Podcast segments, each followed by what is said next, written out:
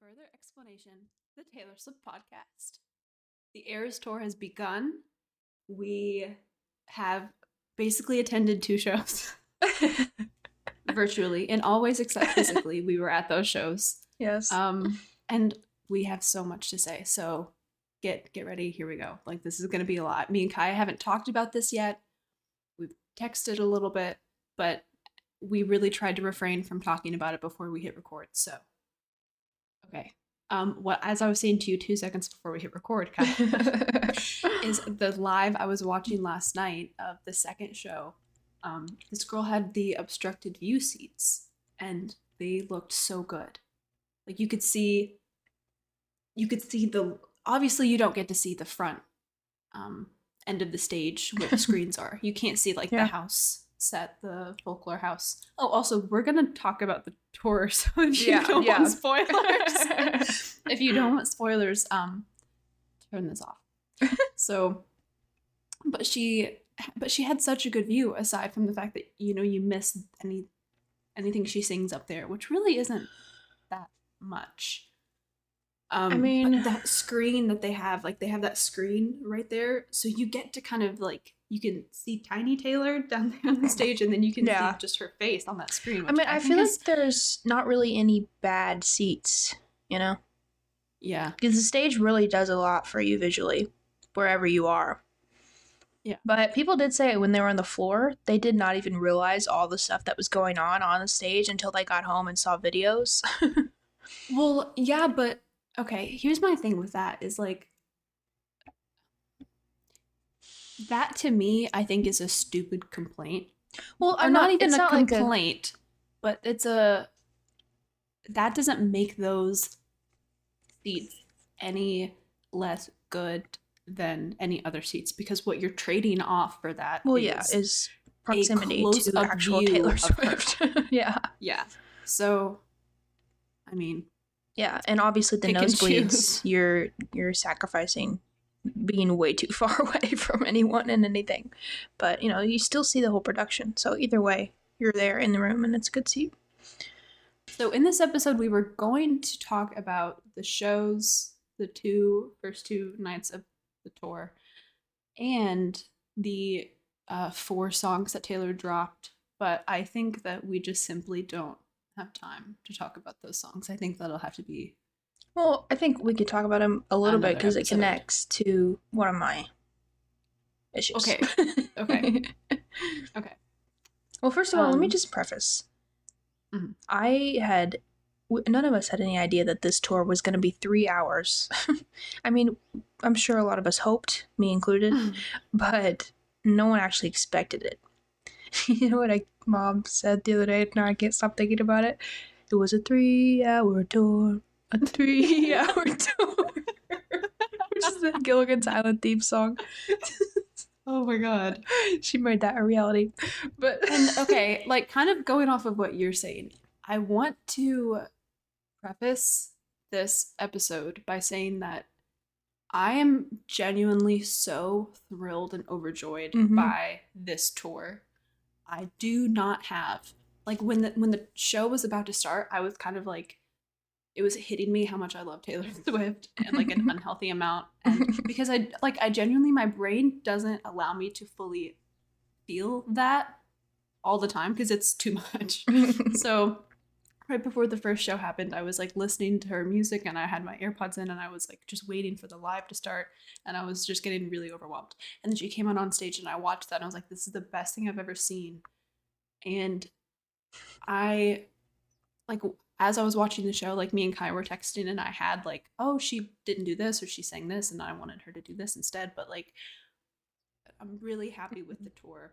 I'm really overwhelmed by the Yeah. production and the changes that she made to the Taylor Swift show that you're used to Mhm. seeing.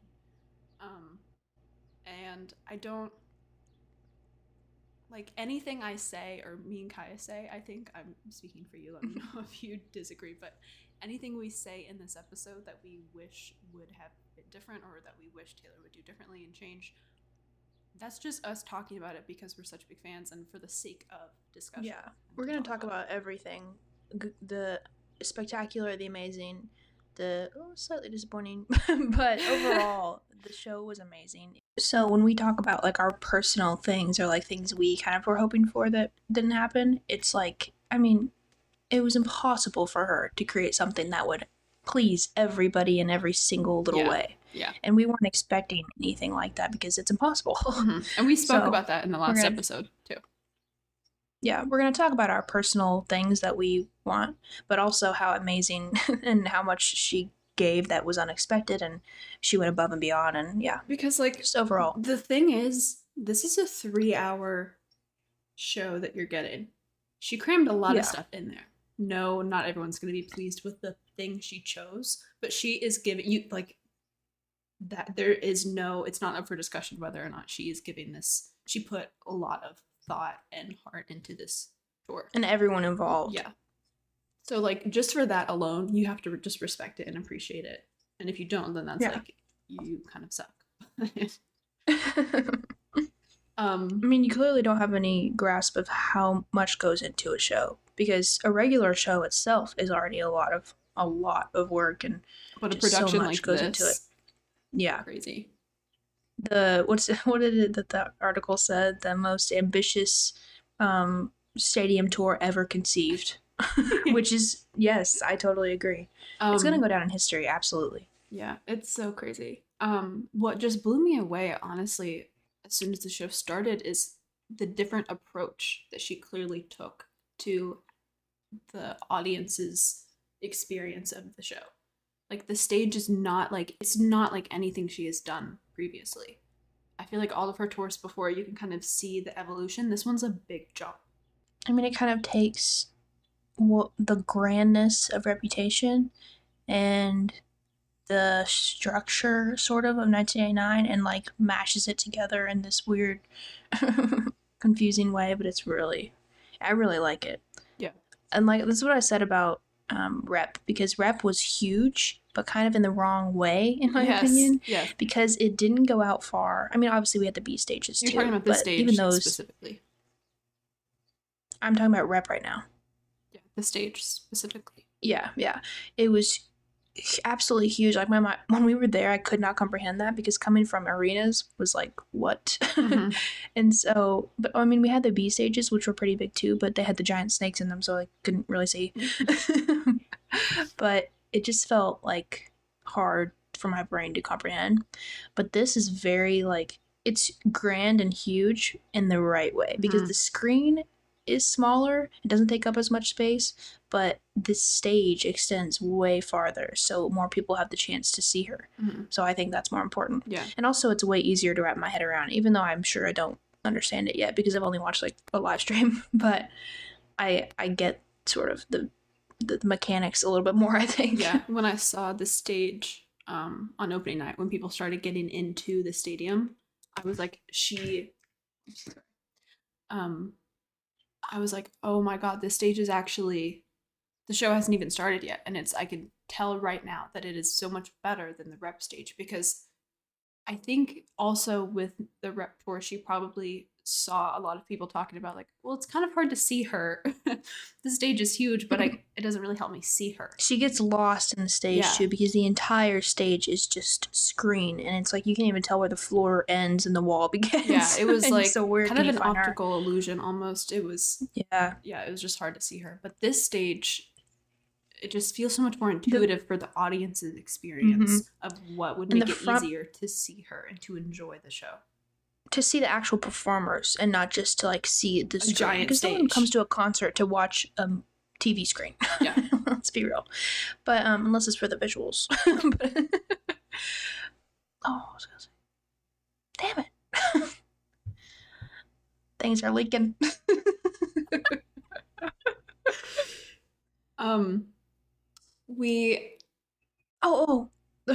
the first part of the stage that's like a rectangle and the screen is not like super huge, but it is big. mhm, Kind of reminds me of like just her regular arena tours, like the Speak Now stage and all that. Like she can kind of like run side to side. It's way bigger, Yeah. obviously, but Oh my god, Kaya. Okay, that just reminded me. We simply have to if you guys listen to our prediction episode, then you know, We we predicted were a lot so of right. things accurately. And it's funny because it's like it wasn't even predictions, it was just things that we wanted her to do. we wanted. She just like We listened and manifested obeyed. because we share brain cells with Taylor Swift. yeah.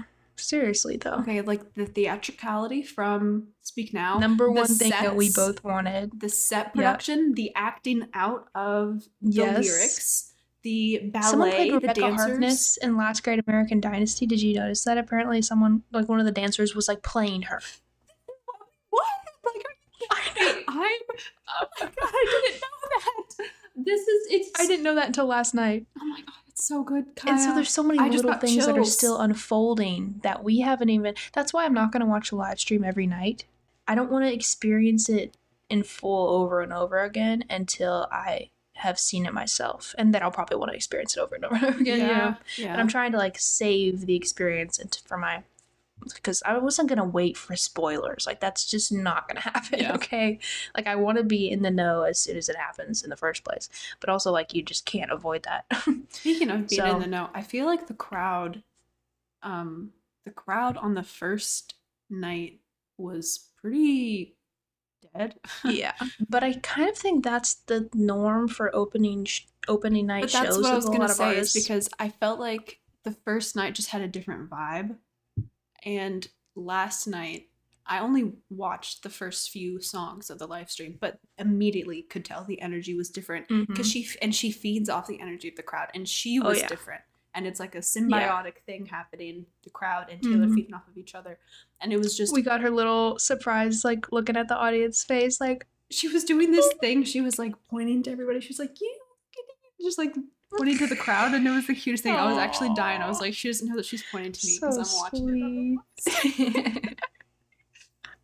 It was just Um, yeah, the opening night is like opening night t- trademark. you know, like it's it's like the event to be at. you know what I mean? So like people who have a lot of money are gonna fly there. You know what I mean? Mm. And like celebrities were there, and it's just like a big deal. so I feel like the more unexpected shows are sometimes the ones that have the biggest like fan percentage in the crowd or like the, the most excited crowd Yeah, because it's just like genuinely fans that, that's so true. I think maybe some people felt like just based on the first show alone, which it's it's a little unfair of us to make judgments about um yeah Taylor specifically, like her performance in the show and how that affects like our experience of the show based off of the opening night, just one show.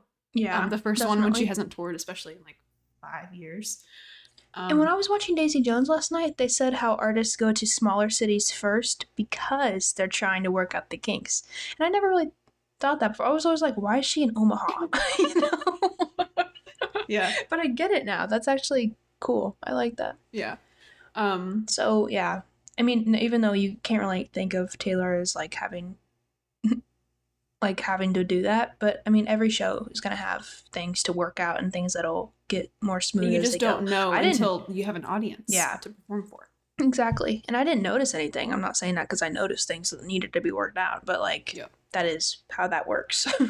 A trademark of Taylor's live show is that she is really good at engaging with the audience. She has a lot of historically has a lot of speeches before uh, she sings a song and she talks to you during the show. Like a lot of the performance is her just talking to you.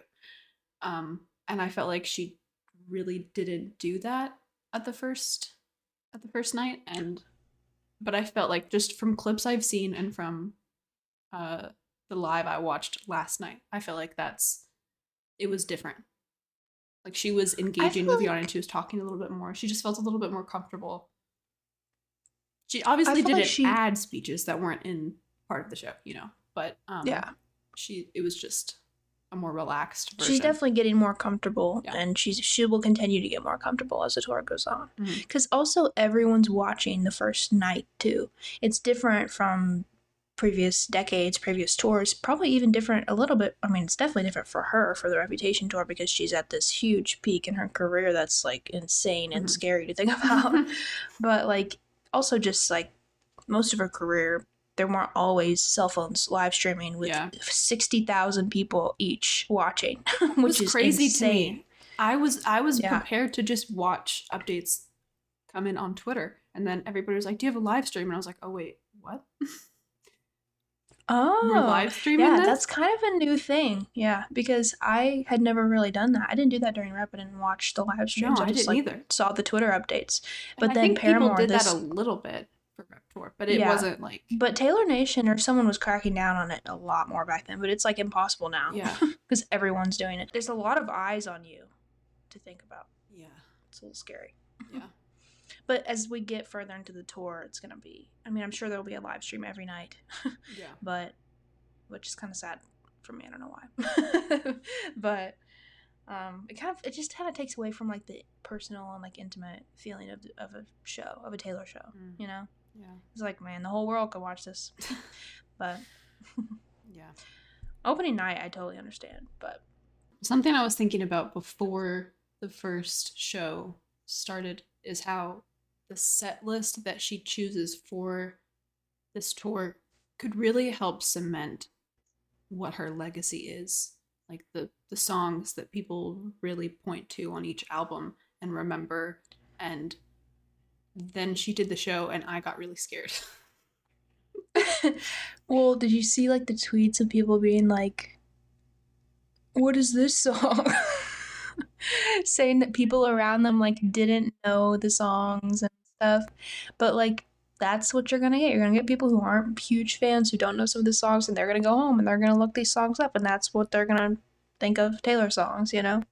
So it's very evident which is, this is something we talked about in our predictions episode of like what she does for the show and the songs she chooses to play will be very um, indicative of w- what her perception of what fans want is and it's very clear not that this is a surprise that she is getting her like her idea of her fans and what we like is coming from TikTok only.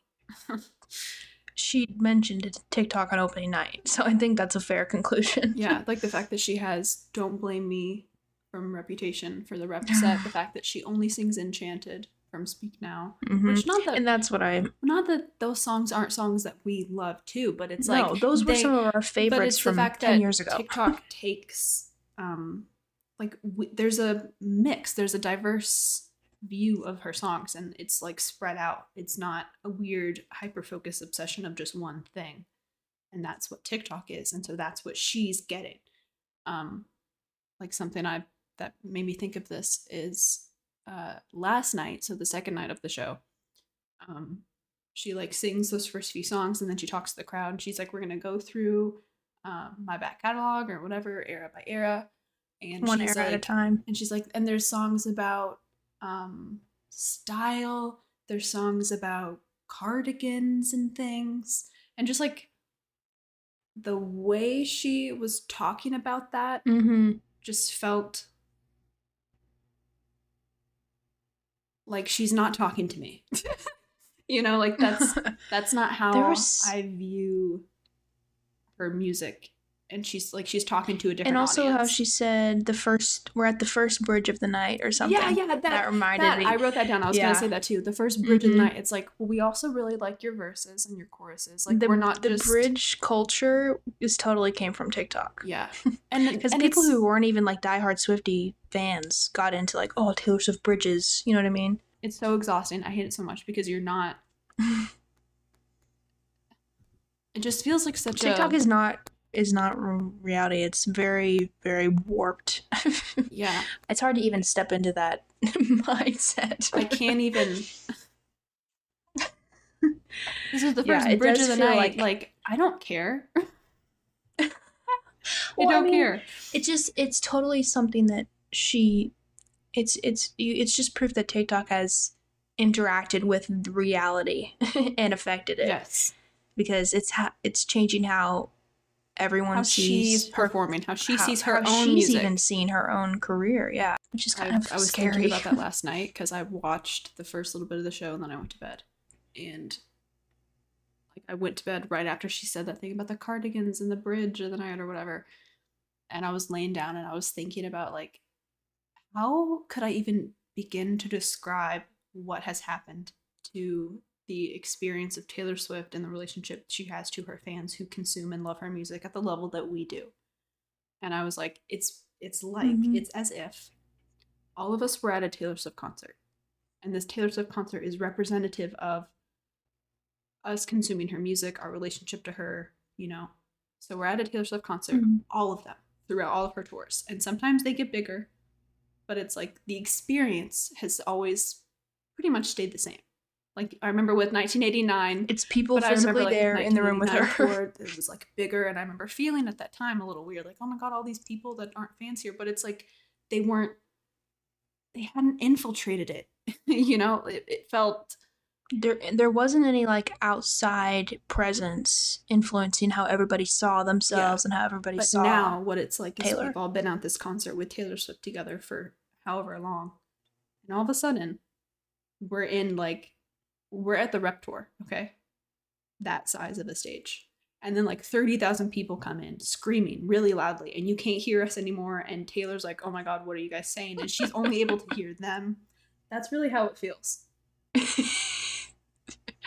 yeah it's like and tiktok makes people i mean social media in general has made people so hyper aware and of everything mm-hmm. of themselves of how they're being perceived and so it doesn't feel as just pure and genuine as how it was in most of her career of just people finding her music becoming fans interacting with her going to her concerts and or whatever Mhm. else they can do it's it's a whole other factor it's people are engaging not for the sake of engaging with her and her music for viral TikToks, which sounds so silly, Mhm. but it is, it is silly.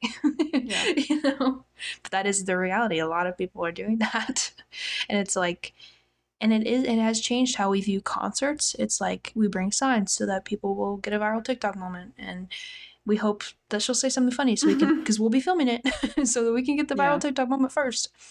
So, I guess I think we maybe should go through the set list a little bit, but just we won't.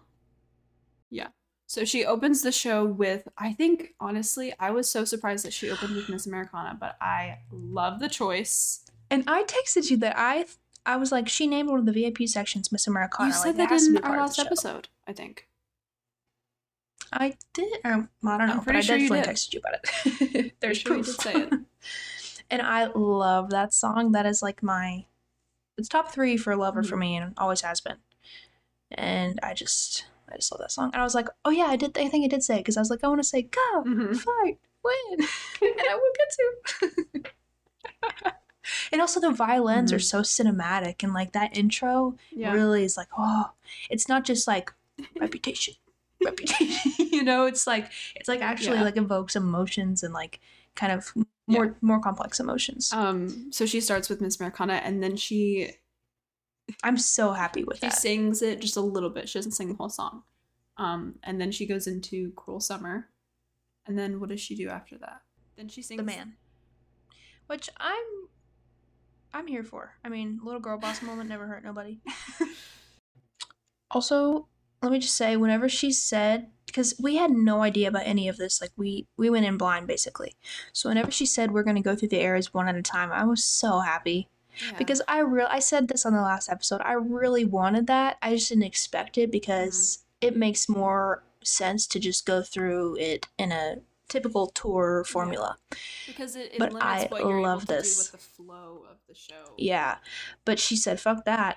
3 hours there's going to be lots of flows." I do think um, if you you know if you get a bit analytical about it, I do think it does disrupt the flow of the show a little bit. Not in a But way that I care I- about to change it. Like I'm not asking for it to be different. I'm just I do think that that's something I. but it's a 3-hour tour. So there's the flow is like out the window. Be able to hear. I know, I know. I can't hear you say that. I should dress as Gilligan for the show. Oh okay, my but this is how I see this now. So like instead of okay, we got the opener track that's like loud and you know, and then we have a fun one, and then we have a darker one, and then we have a you know, she's going by album because it's so long that it's like there's almost enough tracks that would be just albums. so like she's starting with the Lover album, which is like really poppy and fun and exciting, and then she goes mm-hmm. to the Fearless album, which is a little slow, a little softer, but it's still exciting. And then taking it down a notch, and it's yeah. So like literally the albums are the sections of this tour now, which is so awesome. She didn't have to do that, but she did, and I thank her for that.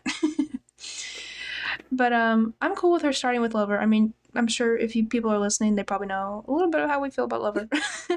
but I'm I'm ex- it's fun. It makes me actually I don't know, it just enhances the way she produced the whole section of that tour. It really enhances the songs for me.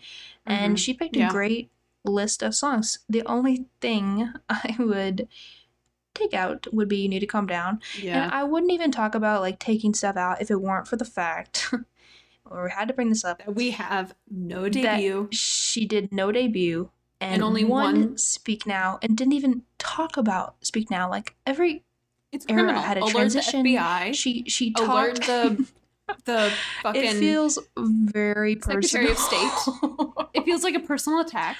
It's a criminal Genuinely. offense. She needs to be locked up. I can't believe she did that. um yeah because she was now she's talking about how oh tiktok first of all twitter was the one who did the joke about evermore anyways but um Yeah. she's talking about how we hated evermore but that's just proof that she's on tiktok and that's the only thing she's really on which is scary but um but we need to start tweeting or i guess posting tiktoks that she hates speak now because clearly she's trying to prove something to us I don't know. it's very upsetting. I mean how can you just not ignore speak now like that? Yeah. And I mean, she doesn't even address it. Like she just comes out in her dress sings enchanted and then leaves. When she started coming out with that little red box and her dancer and doing all that stuff for red i was like wait no what? No. Like i want to be excited for this but i'm terrified. What did you just do um, stick around for the end of the episode because we're going to talk about what changes we would make to the set list. Kaya has some really offensive ones. And our favorite outfit and the biggest surprise of the show. So. Okay. Um i'm so glad that she did the archer I That was like- too. that was like what I wanted really badly to be on this set list for Lover because it's such it's such a good choice for a stadium show.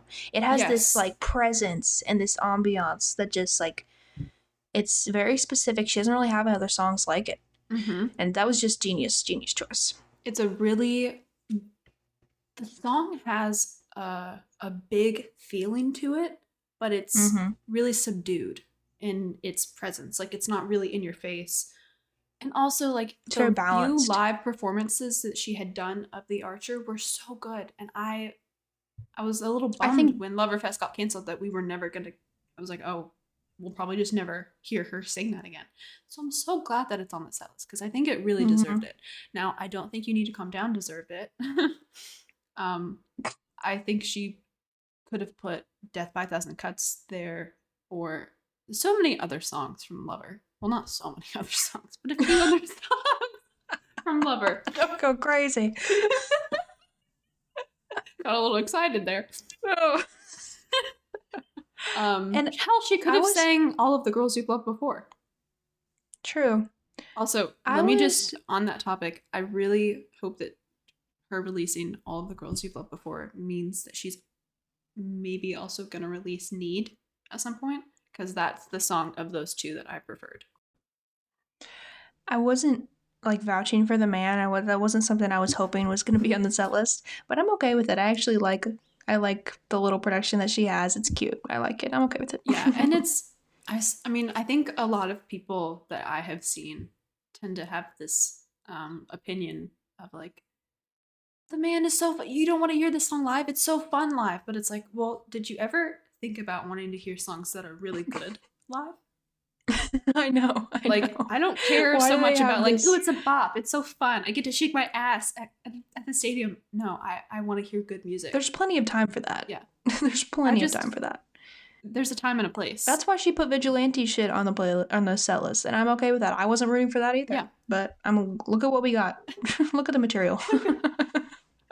so I'm okay with the man you need to come down I'm not mad at it but it's like really Uh, I mean, if there's something to be mad at, it would probably be that.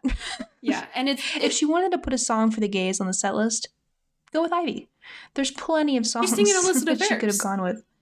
she's singing "Tis the Damn Sure. Season." I mean, I mean, there's there's others. That is that's just not. Yeah. Um, Lover. Also, I honestly I didn't want it, but I understand. I mean, it's a title track. It's And one of her biggest songs. I think it's a song it. she's really proud of. Um, you could just tell the way she it, promoted it. She was always really, she's really proud of that song. So, and I think it think means was a lot to her. So that's I'm I'm fine with it. It doesn't it doesn't upset me. But the thing is, like, the fact that we don't have Speak Now is why I'm like, get that out of here. you know what I mean? Yeah, yeah. Okay. Um. So after she sings the Archer, that's the end of the Lover set list, right? hmm And the transition to Fearless is just perfect. Oh, It's, it's like so the good. perfect mood. Because it's it's more youthful. It's a little throwback early in the show to be like, remind you, this is the Eras tour. Mhm. Anything's possible. Yeah. and the dress, the fringe dress. I'm gonna go ahead and say I like the new one that she just wore last night. I Have you seen it? I haven't seen a full picture of it. Um, go look. Well, I'll look after. I saw I saw like some blurry pictures, You but I have to haven't see seen like a, I've I've I have It's it's I gorgeous. get the concept of it. I'll look later, but it it looks more like Speak Now. Like the the the one she wore on opening night, it kind of reminded me of just like the ones that people are buying to wear to this show. You know what I Yeah. mean? Like it's like close but not quite. yeah, but and like the top was straight across and like the fringe was like chevron almost fringe but like zigzag you know what i mean well, I mean, those dresses Like- that she used to wear always really did resemble flapper dresses, and it kind of gave her this nostalgic look. And so, I mean, the the costumes on this tour that she brings out, some things she kind of really does recreate, but then some things she's like, "This Mhm. is my she interpretation." adds her new twist onto, it onto it. I mean, you got my think. interpretation of me the second one was different. It had the speak now neckline though. It looked like speak now on the top Mm. and then it faded into like white. It kind of looked like sparks. It faded in the bottom but the fringe was just way longer. But like it wasn't like the dress was longer. The dress was really short but the fringe just extended way longer. It was gorgeous. And there was Mm. less fringe but the fringe was like thicker. I don't even know. It looked like her dress was almost uh, you just have to see it. Oh, okay, wait. I've I can see the top half of it, but I can't. I haven't seen the bottom. let me half. send you i have a, i have it right here let me just send it to you Okay. on twitter sent it almost looks like like fondant being cut fondant you know on cake Mm. It's gorgeous. And the silhouette looks so much like Speak Now Sparks Fly dress. Yeah. The first the first one that she wore, it looked like it kind of looked like the Fearless dress in the Speak Now gold color scheme. Because Fearless it was, was, like- silver. She wore more silver stuff. I know, then, I know. So it was weird to me that it was that's, gold. That's another part I was confused. It's like, why are you acting like Speak Now is fearless? What did you confused. hold on? Let's talk about It's- that it's for a second. at this point. Because- she released if this was a movie and then put it on Fearless Taylor's version. Yeah, let's talk about that criminal offense because okay, if the reason that she did that is because she wants Speak Now Taylor's has to version be. to be 100% completely written by her, which that's the only thing that makes sense because otherwise why in the goddamn hell would she do that? I don't know. So it has to be that. Speak Now has been a self-written album. That is how Taylor and the fans have referred to that album since it came out. We didn't say it was an album she wrote mostly by herself, except for the Target deluxe track if this was a movie. exactly. But okay, so that's how I feel about it. But then I also think, well, for her, she has to, she can't re record it. And I mean, I guess she could put out Speak Now Taylor's version and then Speak Now Taylor's version deluxe. so I think for her, it's because there's only going to be one version of it that she owns. And so I kind of get it then, but it's also That's not- stupid to me because it's to. like we don't we don't look at Red Taylor's version and think that All Too Well 10 has always been on the album. Like we clearly know. No. So I- it's it just doesn't make sense to me. It really doesn't. it doesn't make any sense. It's very offensive because you can't just change things like that. you can't just move a song from one album to another album. Speak now erasure. Like what I don't get what I don't I don't get it. And even okay, even if she wants to do that and she wants to release it and not put it on Speak Now Taylor's version, give it a Speak Now cover photo. It can be released as a single by itself. You don't have to pretend like it was on Fearless. or just or just you know just say from the vault or something on the song like i, I don't know but specify that it's not on the album Like you know what Fear- i mean some of those Fearless songs, I know that those were probably like debut songs. You know, she didn't Yeah. write those when she was writing Fearless. or like maybe even after I think everything that she had for Fearless came out in the Platinum Deluxe version. You know, like those Vault songs were more debut stuff. So this, it just doesn't make any sense to me. It does not make any sense to me, and I don't get it. And I think she, No. and she, i don't like how she just did that right before tour so no one had any time to think about it yeah, that was sneaky of her, wasn't and no it? one and she didn't it was sneaky and she didn't she didn't explain anything and she knows she didn't have to when they when they when she announced it on her stories, and there was that photo of Fearless in red and stuff. I was like, what? I just thought that was taylor nation being stupid Well, no, she because she posted that on her stories Yeah. to announce it, and then but then But Taylor, then Nation, Taylor Nation did the emoji. and they had a yellow emoji, and I was like, hold on, what? whoa, whoa, whoa. I was very confused. What are you about to do? So this means that we will never get, if this was a movie, on any physical release Yep. again. No Taylor's version on a physical release because it's been booted off of the album that it was on. I'm gonna cry. no home for it. And eh, let's just put it on Fearless because it's already out. We don't have to do anything with it. So it's in this no man's land because Fearless has already been released two years ago. and it's just in this little single on Spotify that has a release date of two years ago, Mhm. even though it just came out. Yeah. and it's basically doesn't exist. and like Safe and Sound and Eyes Open, I mean, I'm glad we got those. Listen, Yeah. Safe and Sound as some, I don't know, I don't know if I've said this. Safe and Sound is like my favorite song ever. Yeah, and it's like my favorite Taylor song ever since I was like eight. Which is So- so, it's so cute to me that like you you have always had such a special connection to Safe and Sound, and I have always had a special connection to Eyes Open, and it's so like the odds of that happening are kind of crazy because like what are the I know. both of the Hunger Two Games random soundtracks. yeah but so I'm so glad we got But they're so because I really didn't think that we would get them and when she didn't put them well, on I red thought we would get them until you said that she didn't need to re-record them. So I was like, oh. but this gives me hope for crazier Taylor's version featuring Miley Cyrus. Miley, did you say? oh yeah, that'd be well. I kind of want the original. Sorry, but that would be cool too. Um, but I guess if she already owns it, then she could just do Miley. But um, yeah. I mean, she could have done like a cute little like woodsy photo for the safe for the Hunger Games or something. But I'm fine with her just putting it with the red. I don't care. Yeah, that's fine. I mean, because clearly like she's not going above and beyond for cover art. It- it is weird to me that they're on red a little bit because she sang both of these songs on the Speak Now tour and like that's when they came out. But I know that like they were between uh, those two albums and what hair did she have? she had the bangs at that time. Yeah. So it was like okay, so it was like it was like it's a hybrid end. era. yeah, it was the Yeah. tail end of, you know, the tail end of a Taylor tour historically in the past. Um, Mhm. She's kind of like already in the next era, but Yeah. she's still touring this other album. So I wonder what the rules there could have been. Like, could she have used like a Hunger Games related cover art or something? I don't know. I mean, probably. I just feel like but Taylor Swift has so many photos. What?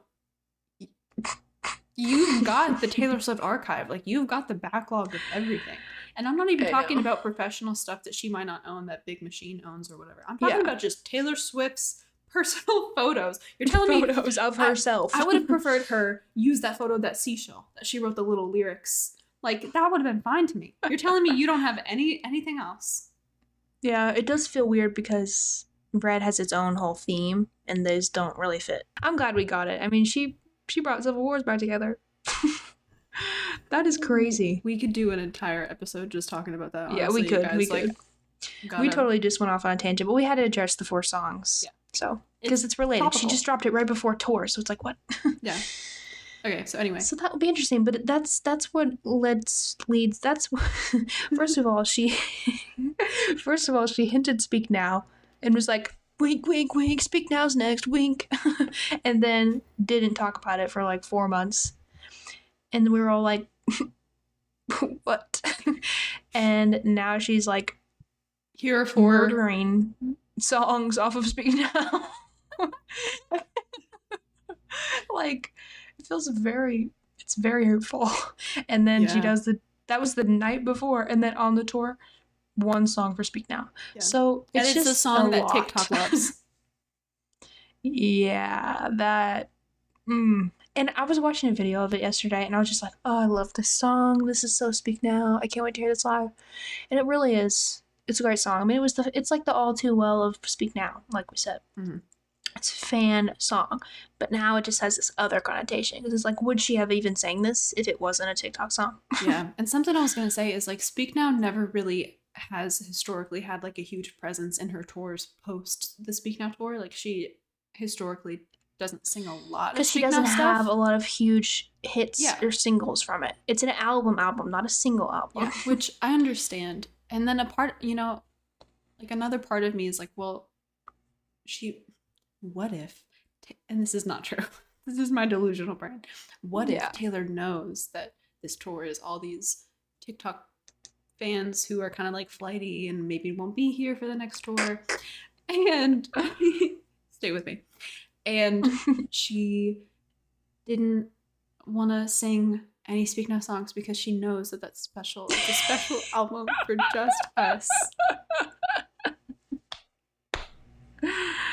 oh, I, I admire you. You gotta admire the crazy. yeah. Ah, it's just it's like The it just reach. feels like a gut a gut pu- a gut punch. Yeah. You know? It does feel like a personal attack.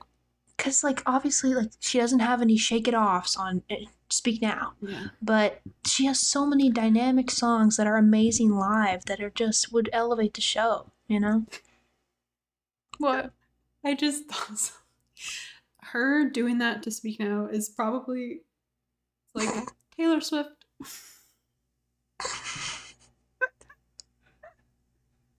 oh, that's so sorry. It's like how she must have felt when Jake Gyllenhaal didn't show up to her birthday party. How I feel when Taylor Swift just pretends Speak Now. It's supposed to be fun.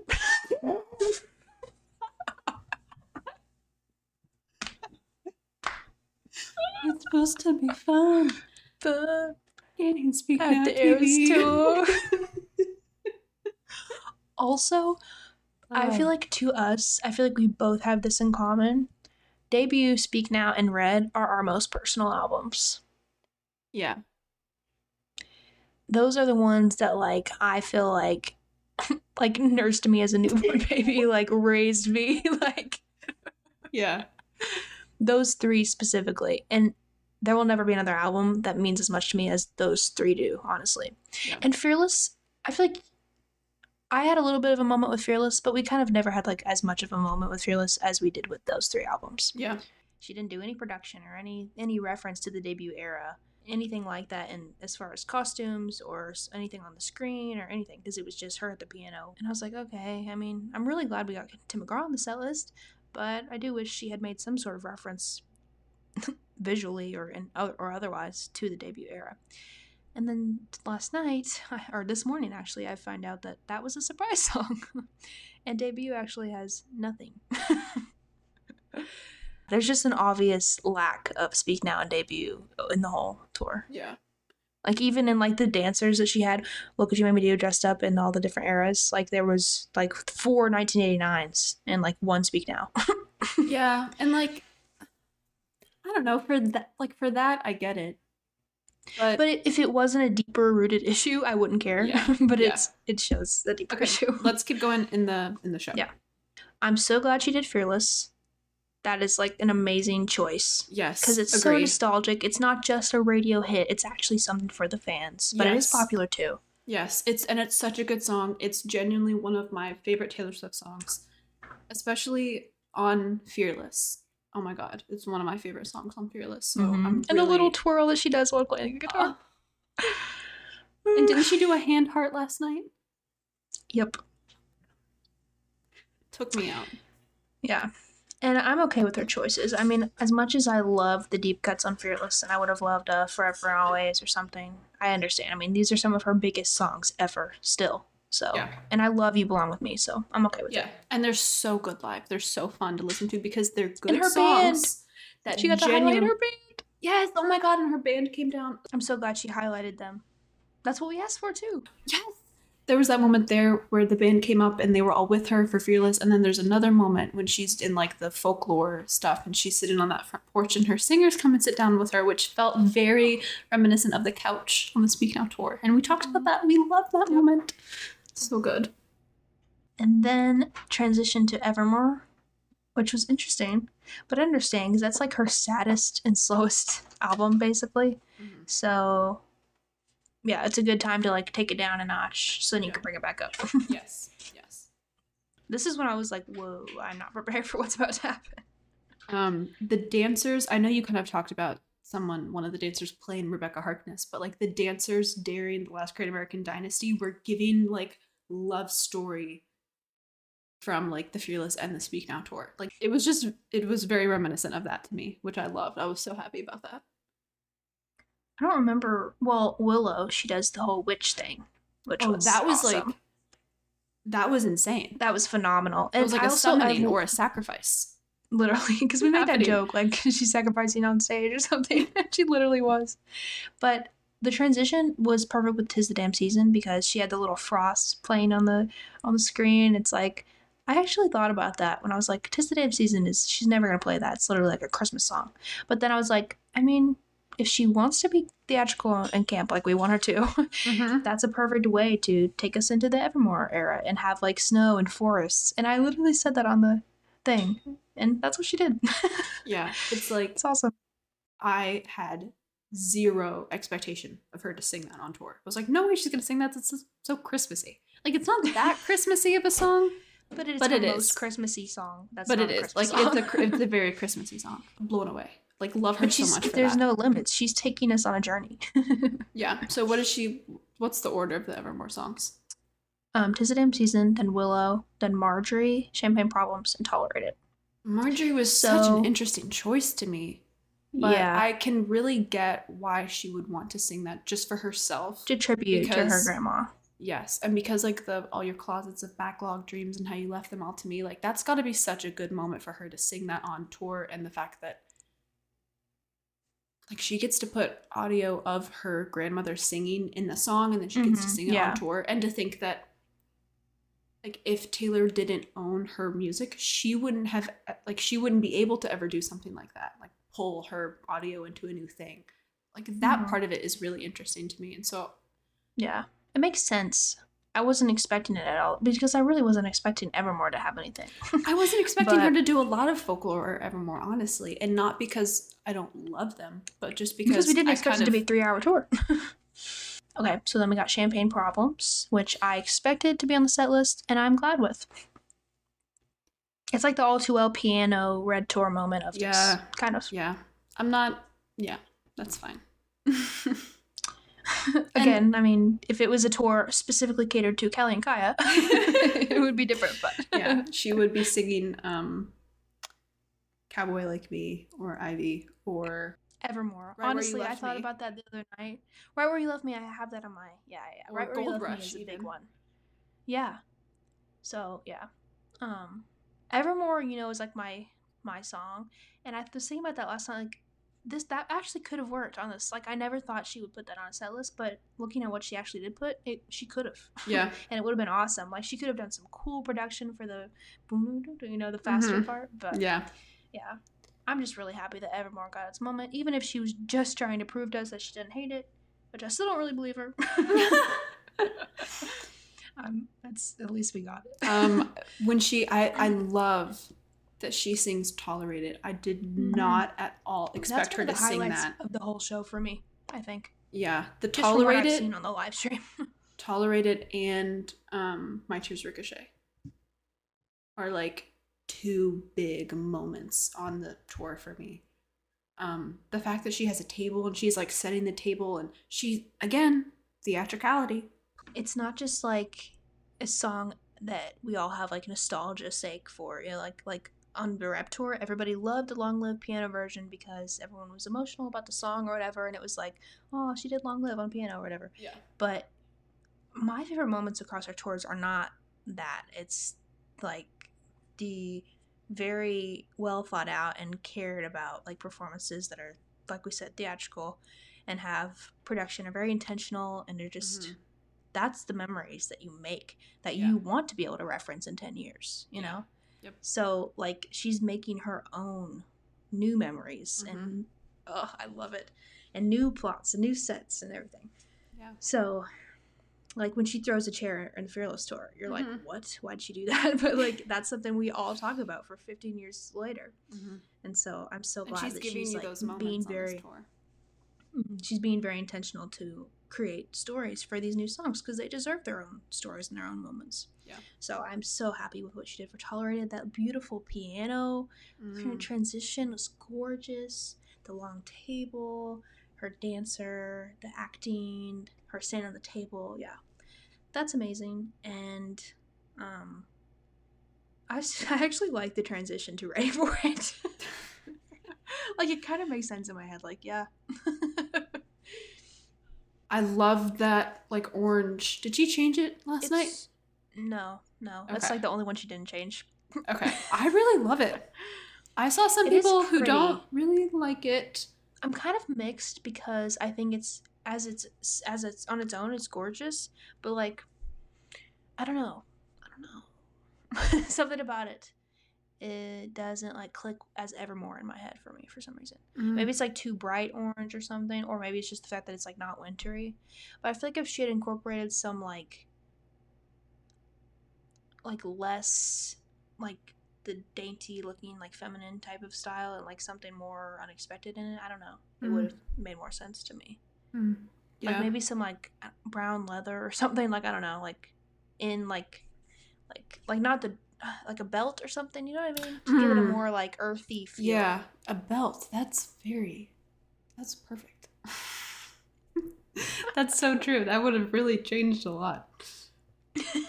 Genuinely. um, yeah. Okay. So then she goes into reputation. Oh wait, can I just say we forgot to say the lover outfit, but that was gorgeous. Oh, she literally looked like yes. Barbie. yes. I especially loved the outfit change for night two. The it was like slightly more Yeah, gold and With the choker. with the necklace. Yes. Yes. And I Mhm. also like the new black blazer. That was really cute. Yes. Oh, loved loved all of The that. outfits are phenomenal. Um, the reputation outfit is insane. I love it. She, oh, she is serving. She looks so good. The snake in the one leg, like that's just a Oh. power move. Like only reputation could pull that off. hmm And it like the fact that it really, um, kind of emulates her, uh, the "Don't Blame Me," uh, dress that she wore for Reputation tour because it kind of like went down one side and she had like a leg Mm, out. You know, like mhm. that Mhm. asymmetrical. yeah, structure. reference. There's lots of little Yeah. references. So yeah. good. Um, ready for it wasn't something I think either of us were like pushing for, No, see, but it's a great stadium song. I didn't sense. expect it, but I kind of did want it. It's a great it's a great way to push the reputation era into the you know what I mean. Yeah. It's a great way to bring in the reputation. era. And Ready for It on the Reputation tour was such a moment. It was such a good performance, and I feel like we Yeah. all agreed on that. And so I feel like Mhm. she probably knows that, and I really appreciate that Yeah. choice because that feels like something it's just that like what else what else would she have done to open the rep the rep section of the tour other than ready for it, you know? I mean she could have done like- Endgame. Big reputation. Oh my god, Kai, we talked about this in our prediction episode. I'm so glad that she sang the bridge of Look What You Made Me Do. And we finally get to sing Cause She's Dead with her. That the choreography, The the fact that choreography the of that. dancers are dressed in her old era's costumes, and I saw something when she goes up and says "cause she dead," she's up like in the music video, she's like up, Mhm. and all her dancers are down, and the blue or the green tea, I'm pretty sure, comes across the stage. And I literally asked for that on the last episode we recorded. I was like, please incorporate oh my god. the meta era related elements of the music video into the performance because she didn't really have that on the rep tour. And it was kind of like a letdown. Obviously, What You Made Me Do is never a letdown for me. It's like my favorite. I think she felt a little like embarrassed about that song, like immediately after. It's, it's like when you overshare too much and you're like, eh, never mind. Yeah. and so like on the tour, she kind of was like, "Let me just get this over with really quickly." Let me just have my friend do it. So it's like not me actually doing it. Yeah. yeah. So she's owning and and the best part of Me Do, the music video, was how I mean everything was the best part. like, it was amazing. And all the different versions. It was it just was mind blowing. And that's a pinnacle of her career, that image of her on the mm-hmm. tee with all of her other eras falling. Yeah. Oh like oh you God. have to utilize that, and this is the perfect time to utilize it, and she did, and I'm so happy. I couldn't have, I couldn't have asked for that. And then the transition, and the choreography, the, the transition ah. from "Don't Blame Me" to "Look What You Made Me Do." yes, That's one of the best things she's ever done at a live show. yes. Don't blame me for look for what you made me do. Minds were blown. People, People died. died. Like, and okay, wait, wait, wait. Let's rewind for a second. So we get ready for it, and then delicate, and I was expecting it. She basically confirmed it on t- t- TikTok. Sorry, I just had to. I have anger in me, but she basically confirmed it on TikTok, and I mean, "Delicate" was I'm okay the surviving single of the Reputation era. Like that song fought for its life Mhm. on the charts. it did. So It you did, know, and it was fair. a good song. Um, yeah, one, two, three, let's go, bitch. It's I honestly love that chant because the way it came about was so like, why? Why did Organic. that become a thing? Yeah, it was literally just one fan at did a it and then posted it, and everyone started doing it from that video on Twitter. Might I add? Yeah, so that was so cool. And then Taylor's heard it. It was like, "What are you doing?" and then she, I think she became privy to it. So Yeah. yeah, I'm a, I, I'm like that moment, and it's it's just a sweet song. Okay, don't blame me. You know that was one of my favorites on Rep, and I was disappointed whenever it became the TikTok song, the sped up whatever TikTok song. But I mean, I mean, I'm not gonna be mad about hearing it because it's on one of my favorites. So I'm just sad about why. Happy we got here. Sad And- about the journey. exactly. Um, and look what you made me do It's just a masterpiece. It's one of her best songs, honestly. And I'm so glad that she is recognizing that. And I hope it's like a staple on her tours for years to come because it's just so good. And the choreography, it's really she just gets to just serve and it's amazing. Yeah. Um. Oh my God, we didn't talk about the Lover House. you thought she was trolling or something. You were like, "That's she's not serious, surely." I. but she burns it yeah. down, so it's like sh That's. I'm so glad she burned it down. Burn that shit down. Gonna burn this house to the ground. to the ground. yeah, I mean, I mean, the whole intro is the lover house. Is like the rooms are sweeping across the. Screen. I hate it. Talking about transitions, the speak now transition is interesting because there's just a snake. It's purple. It's just like purple. yeah. Yeah. Capital P, purple. And then there's a snake that's red and white that goes up the screen. And that's like it. Yeah. I. I I don't understand that. No, because when I was watching that on live stream, I was like, well, "What is this? Why is it purple?" She's going to speak now because uh, purple is like all she knows how to reference speak now with the color purple, and so I was like, "Okay, I get that, but why is there a snake still?" And like, it just didn't feel like very era specific. It just felt like, oh, rep, and now things are purple, so we're in speak now, and that was a that was foreshadowing to the fact that she would just come out and sing Enchanted and then leave. I just don't know why. I just don't know why. I feel like it's it's not Do you feel like it's like less of a fan favorite album than the rest? Not from actual fans. Yeah. I guess from mainstream the public. It's it's a very it's always been like a, an intimate album. It's like a special secret thing between diehard fans and Taylor. It kind of reminds me of like like the folklore of her her her pre like her back catalog, I guess. Because it wasn't made to like produce hits. Yeah. and it was just made to prove her songwriting. I think we, we've probably talked about this when we were going through Speak Now or Mhm. something. But it was like she was flexing her skills, and it was just made to prove her own songwriting ability to herself, Yeah. even. And for her fans, it was made for specifically for her fans. So that album, it's not like it's not going to have the blank spaces and the shake it offs or whatever or the 22s but it's an album album you listen to it in full you get an amazing experience Yeah. but it's also really fun live and it's a shame that it's just it gets the least of any other album Yeah. besides debut At the end of the show, uh, we'll talk about what we would change setlist wise about this. Yeah. So. Oh, and the dress. the dress i mean i have i just i don't know something is it's obviously different but i think it has a bones structure Mhm. so it's like not as like Fluffy. yeah, fluffy. So it looks a little something about it's a little off to me. I understand like it's iconic and it's this it's the enchanted dress, but I guess I wouldn't care if she had something else for Speak Now too. Hmm. you know, like if that was the if that was like the second outfit she did for Speak Now because she has like two outfits for every era basically at Mhm. least. So like if she had that and then like I don't know something else Speak Now related under it, it would have been cool. Mm. Yeah. Do you th- think it's possible that she will add songs to the Speak Now uh, portion of the show when she releases Speak Now Taylor's version? she doesn't really do any vault songs on the set list, so it doesn't seem like that has influencing it that much. Although she is focusing on Red and Fearless, but she has more 1989 songs than she does Fearless, so I don't know if that will impact it at all. Even if we could just get two Speak Now songs. I know, I know.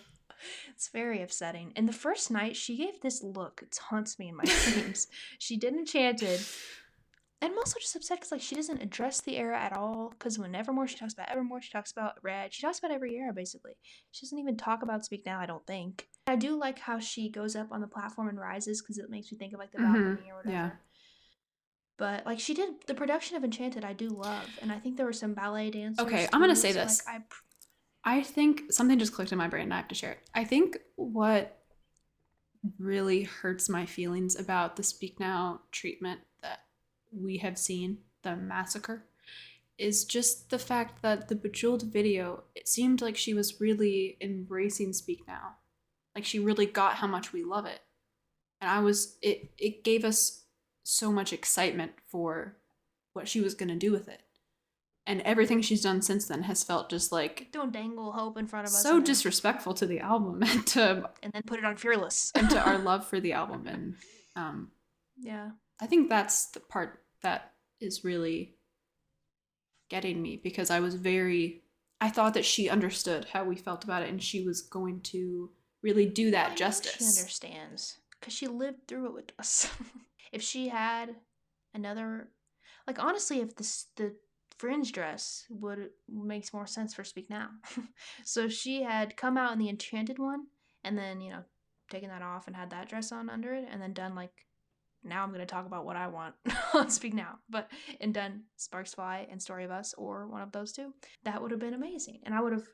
It's just like I just don't get it. I just don't get it. So then she goes into the red set, right? Mhm. And I love. Okay, I'm sorry. I have one more thing to say.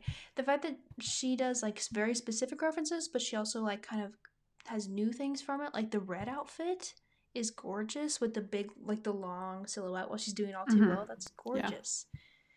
It's like uh, it makes just makes me feel so sad for Speak Now debut. It's like what did they ever do? the red transition with the little red box and she opens Mhm. it. That's totally like something she would have put on Speak Now. So like It's so that. theatrical. Yeah, Love the it. elements. You can tell the influence of Speak Now is throughout the whole show, but it's like that's awesome. That's why the show is so good because it feels like a play. It's like a production. Twenty two was an interesting choice for first song. I didn't really expect that. Yeah, that's something that surprised me. I haven't watched her 22 performance from the second show, but the first night, nobody sang Who's Taylor Swift anyway? Ew. It's like, I hello? know that was uncomfortable, but the second night she wore a shirt that said that. I know. She was like, "Hello, don't forget this is a moment in the song that you have mm-hmm. to Yeah. participate in." That was cute. Also, I have to say, she wore the first night a shirt that says a lot going on at the moment, which is a play on the original shirt that says not a lot going on at the moment. And for the 1989 tour, I bought a little Polaroid light up poster that said a lot going on. And of course, I had to make a cat pun because I was dressed as a cat. a lot going on, right? Meow. so, great minds. What can I say? But um 22 I love the production. It felt very red. Like the way she was dancing and Yeah. everything. It felt the very choreography red. on this tour is so good. she she paid attention It's- to the choreography. It's For each very era. like whoever choreographed this tour really understands Taylor's physicality. Like that's something we've talked about in the Speak Now tour episode. Um, like her, it- the way she's moving feels very natural to her. Like, some of Sometimes the rep Reputation choreo- choreography was very and um also 1989 like she didn't have a lot of it didn't seem like she had a lot of choreography for 1989 but she was the way she personally was moving and trying to dance just like felt very unnatural to her And the heels kind of yeah, something about that too. Yeah um and also the costumes like that was a whole other thing but It was a whole with thing. reputation it the choreography It, was felt more good. natural than 1989 did. yes yes but some of it still was like you're forcing her into a box that's like not her movement, you know. yes, yes. But this felt And- very catered to her. Yes, and it looked so like it's it's a little um like a lot of it is just like posing. There are a lot of movements where she's like kind of strutting down that the long uh, catwalk of the stage. Um and it's like some of it's a little quirky. Like there's this one move when she's Mhm. singing uh what is it? Uh it's during the reputation set. Um but she's like kind of like strutting mm, no, I'm talking about on this on the Eras tour. Oh, but okay. yes, the that that choreography. I do love that. People make fun of her for that, but I actually love it. It's cute. But it's like um for the Eras tour, the, some of the choreography just looks so good. And It's- she has mastered dance, like her type of her style of dance too. Yes. Because the Look What You Made Me Do choreography, she knows exactly like where to put all of her limbs, Mhm. and like it's just it looks amazing. She's Yes. totally like coming to her own. she's in control, fully in control. Mhm. Yeah, So what does she sing? She sings 22, and then she goes into we are never ever. I wanted her to sing this, and she did, and it makes I'm me so so, happy. Um, Me too. the wees are definitely from Red TV. Well, of course. But um uh what was I gonna say? Oh, the bridge though, I'm really it makes I feel like this song has has gotten some uh got some justice because Yeah. on Red TV when she sings the bridge, she sounds so uninterested. Yeah. and um like what did what are you doing? This is one of your best pop songs. We are never ever getting back together. It's one of her best pop songs. And one of her first pop songs. Yes, like the way that I feel like everyone in the fandom kind of talks about Shake It Off or like how they feel about that song. Yep. It's like that's kind of how I feel about We Are Never Ever Gonna Be Yep. Together. And I know you're in trouble. Yes. And I'm so, so I'm glad so glad that. that she really just did like all those she just brought back all those pop songs. And when she sings the uh We're Never Be Back Together, like ever. Yes, she, She, put like, the, really the goes into attitude it. into it. Yes, she brings attitude, she brings sass, she brings drama. And I love it. Why 22 first? Like, she should have done We Are Never Ever first because that was the first single of that era. So, like, that opens up the era for me. Yeah, and then 22 could have been the 22nd song in the show. If she The what? just boop, boop, 22 could have been the 22nd song in the show if she just moved. Which one was 20 seconds?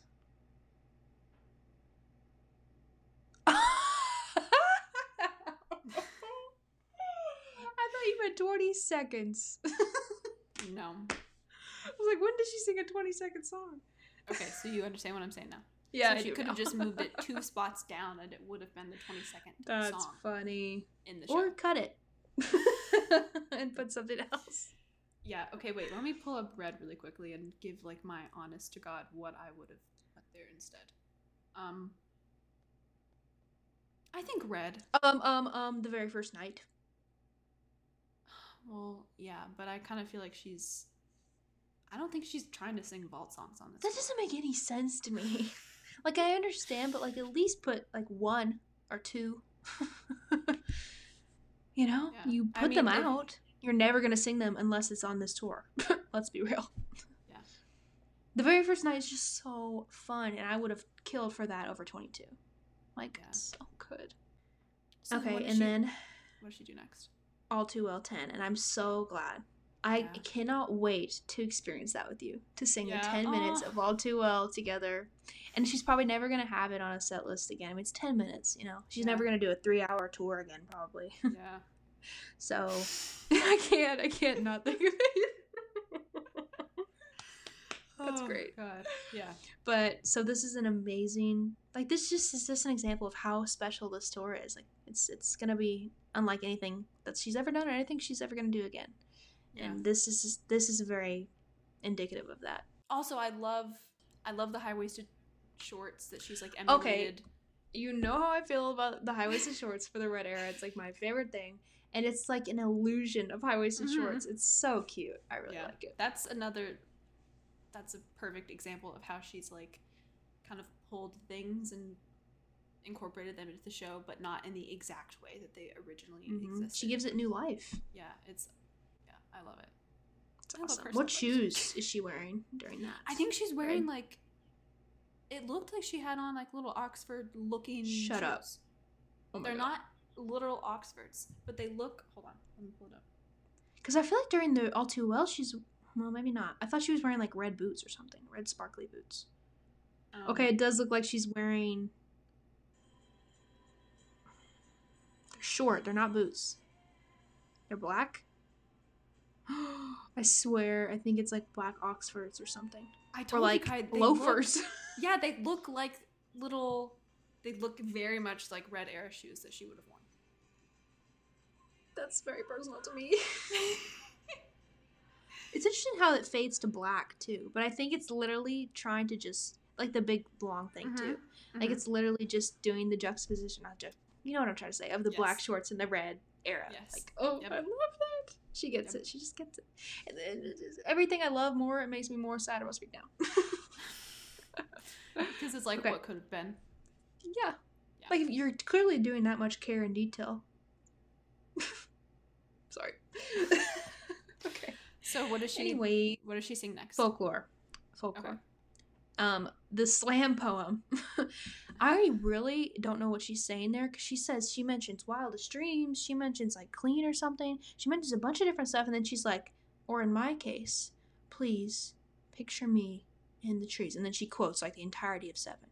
So I don't know what she's saying there. Yeah, need to I figure remember watching the live and being like, "What? What is she saying? What is going on?" She went all over the place. It seems very interesting though. Like I'm intrigued to know what she Yeah, I'm said. excited to hear that. yeah, but it really was unfair to me because why are you gonna tease me with Seven like that and then not sing? But at least she incorporated it, Kyle. Like you get to hear that during the show. She sets the scene of folklore with Seven. Nothing beats that. I'm sorry. It's like my, it's my, you know. okay, so the first song we get officially is "Invisible String." hmm I love that song. That's like top for me on folklore. So I'm Mhm. really glad she sings it. It's just beautiful. It's just a beautiful song. Yeah, it is. Then Betty. And Betty. But there's a transition because she talks about Betty. She like gets her guitar out. Wait, does she sing Invisible String on guitar? I don't think so. okay, then what does she sing after Betty? I'm just trying to get us to Illicit Affairs. We can talk about. No, no, no, no, no. Let's talk about these first. So, Invisible String, I love it. I'm glad it's on set list. Then Betty. I'm glad that's on there too. Yeah. Everybody loves Betty. Everybody Yeah. wants to sing along to Betty. I get it. Mm-hmm. She does that on guitar and she does a little speech before it. So she talks about how she's writing folklore and everything. And um, last night, she says, uh, it's just, I love when she talks and she kind of just says whatever. Because Yeah. she said, like, I love teaching men how to apologize. She said woman splaining last night. I saw that. it's amazing. So you get Betty. And also, I love hearing about the process of these albums because they're such monumental albums, and we feel like we never hear talk about them because it was just during COVID and then she moved on. Yeah. so I'm really glad she gets to do that. Then the last Great American Dynasty with all the dancers that I haven't really paid attention to yet, but I'm so excited. There's there's parts, there's parts, there's acting, there's roles. there's like a whole cast up there, Callie. Like everyone's in gowns and stuff. Like I told you it's very wait. love story. It's very love story from the Speak Now tour. Or Speak Now from Speak Now tour. August. August. Yeah, I, think she just like predicted that, you dancing. know. I love that song. I mean, it's a great song. I mean, we know it's kind of like become It's TikTokified in the mo- and it's very annoying, but it's a great song. Yeah. Yes. Agreed. It's not one of my And I favorites. love- but I do think it's a good moment for the tour. Like that's a good song from folklore Mhm. to pick, especially because so many of the Evermore songs were the slower, like really slow, Yeah. down tempo sad. It's a very. So- dynamic song. It has a lot to it that fans can be Yes. a part of, sort of. And I love that she's walking around and just like she's we're Yes. getting like the little Taylorisms that she does on the Red tour and on the Speak Now tour for folklore. The Stevie Nicksification of Taylor Swift. Oh, that too. That too. Yeah. But like, you know what I mean? Like when she would do Speak Now, she would do her little, like her little moves Yes, that we know yes. of her. And so we're getting her visualizations of the folklore songs on in a physical stage. And- it's so fun. And when I say the uh, Stevie Nicksification of Taylor Swift, I just mean like because Taylor has always been so dynamic with her movement. She's got like a certain way that she moves. She she's really good at just like posing and moving, just holding a mic or just standing in front of a mic and just kind of doing her own, own little thing. And Stevie Nicks is, if you guys have any concept of what Stevie Nicks is like on stage, they're similar. So that's just what I mean. Like the fact that Taylor's really coming back into that. Anyway, so she sings August and then she goes into Illicit Affairs. I I am so vindicated by this being on the set list because this has been like my top three on folklore. Maybe I think honestly it might be well, I have personal wounds with My Tears Ricochet, so I think that's probably my favorite. But I also have personal wounds with Illicit Affairs, and I love that song so much. Like it, I love that she gave it a moment on tour. I love what she does when she sings the bridge, the way she sings it kind of differently. It's like, oh, got it. yeah. It's like the back up, baby. Yes, up yes. I was story. trying to, Kaya. I was trying to think of what it was like from a, and you put the words right out of my mouth. It literally was because she takes the bridge, she expends, she extends it, she gets really into it, she gets down on the And floor, she's kneeling, and she takes it up a notch and uh, takes it up an octave. Mm-hmm. This is not a personal diss to you. I personally would have wished that she would replace that with Seven. That's just my personal feelings. I know how you feel about it. I love the moment on tour that it created, but like just song wise, I needed to hear like I really just wanted Seven. and it Oh. also it just fits it fits the theme of folklore like you said so well. So like it just would have been perfect. Okay, so we have two more. Next Mm. is My Tears Ricochet, Oh, which right, right, right. has to be has to be on this. Like it's just perfect. Oh my god, the performance of this is absolutely devastating. The funeral procession Yeah, it's amazing. With the her? dancers. and the fact that they're all walking, they're all walking together. Yes. It's amazing. Speechless. Like I- I'm absolutely I'm ended by that. That's amazing. That's the best thing Mhm. I've ever seen. It's just a great moment on tour and I feel like it was gonna happen and I'm glad she went all out with it. Mm-hmm. Yeah. Cause that's like Um that song is the reason we are all here. Like that's the it's like the most behind- direct response she has to everything that happened. Mhm. That even caused this. Mm-hmm. Yeah, so, So- I'm, I'm really glad that that made the set list and that she and that the performance is so good because it that song really deserves it and that moment on the tour really Yeah. deserves it. Mm-hmm. And then she closes with, and I'm so glad, Cardigan. I don't remember what the performance was like, but I'm just, I mean, it was kind of inevitable. I feel like if she was going to do one, I think she was at folklore. the the cart the the house. folklore house. Yeah, which is so cool. I'm Yeah. glad she brought the set into it. Like she brought us into the world. Oh, it's perfect. yes, so good. Um, lovely song. Love it. Okay, then she transitions to 1989. And what an interesting how interesting is this?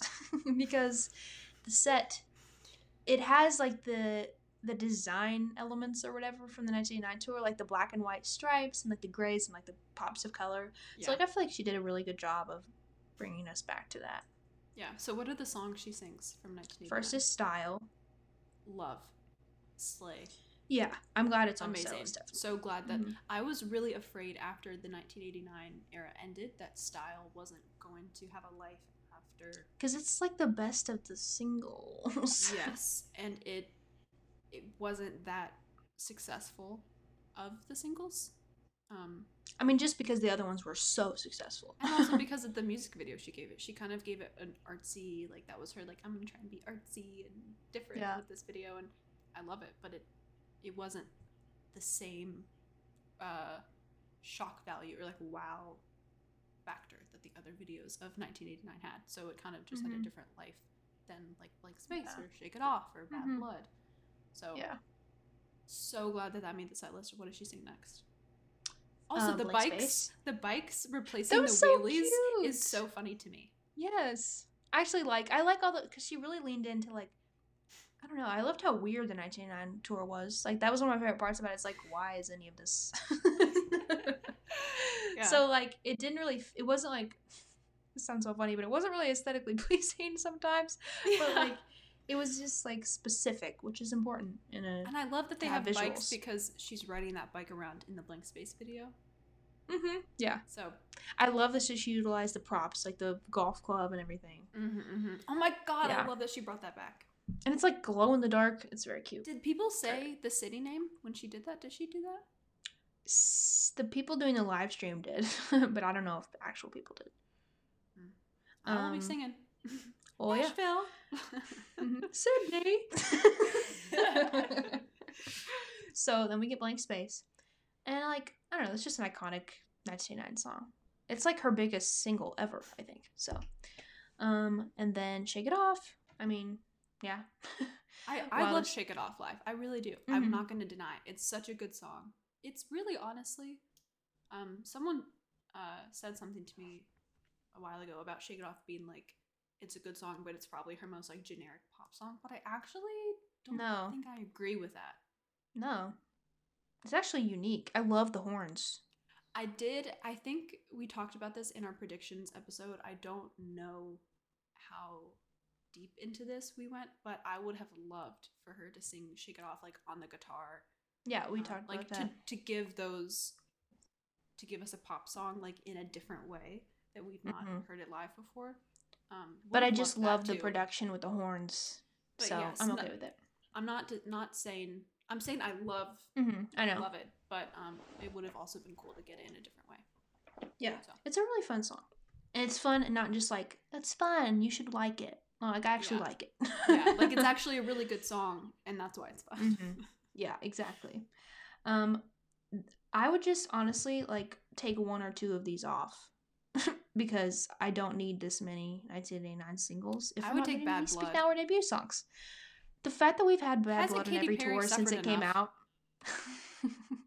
the poor girl.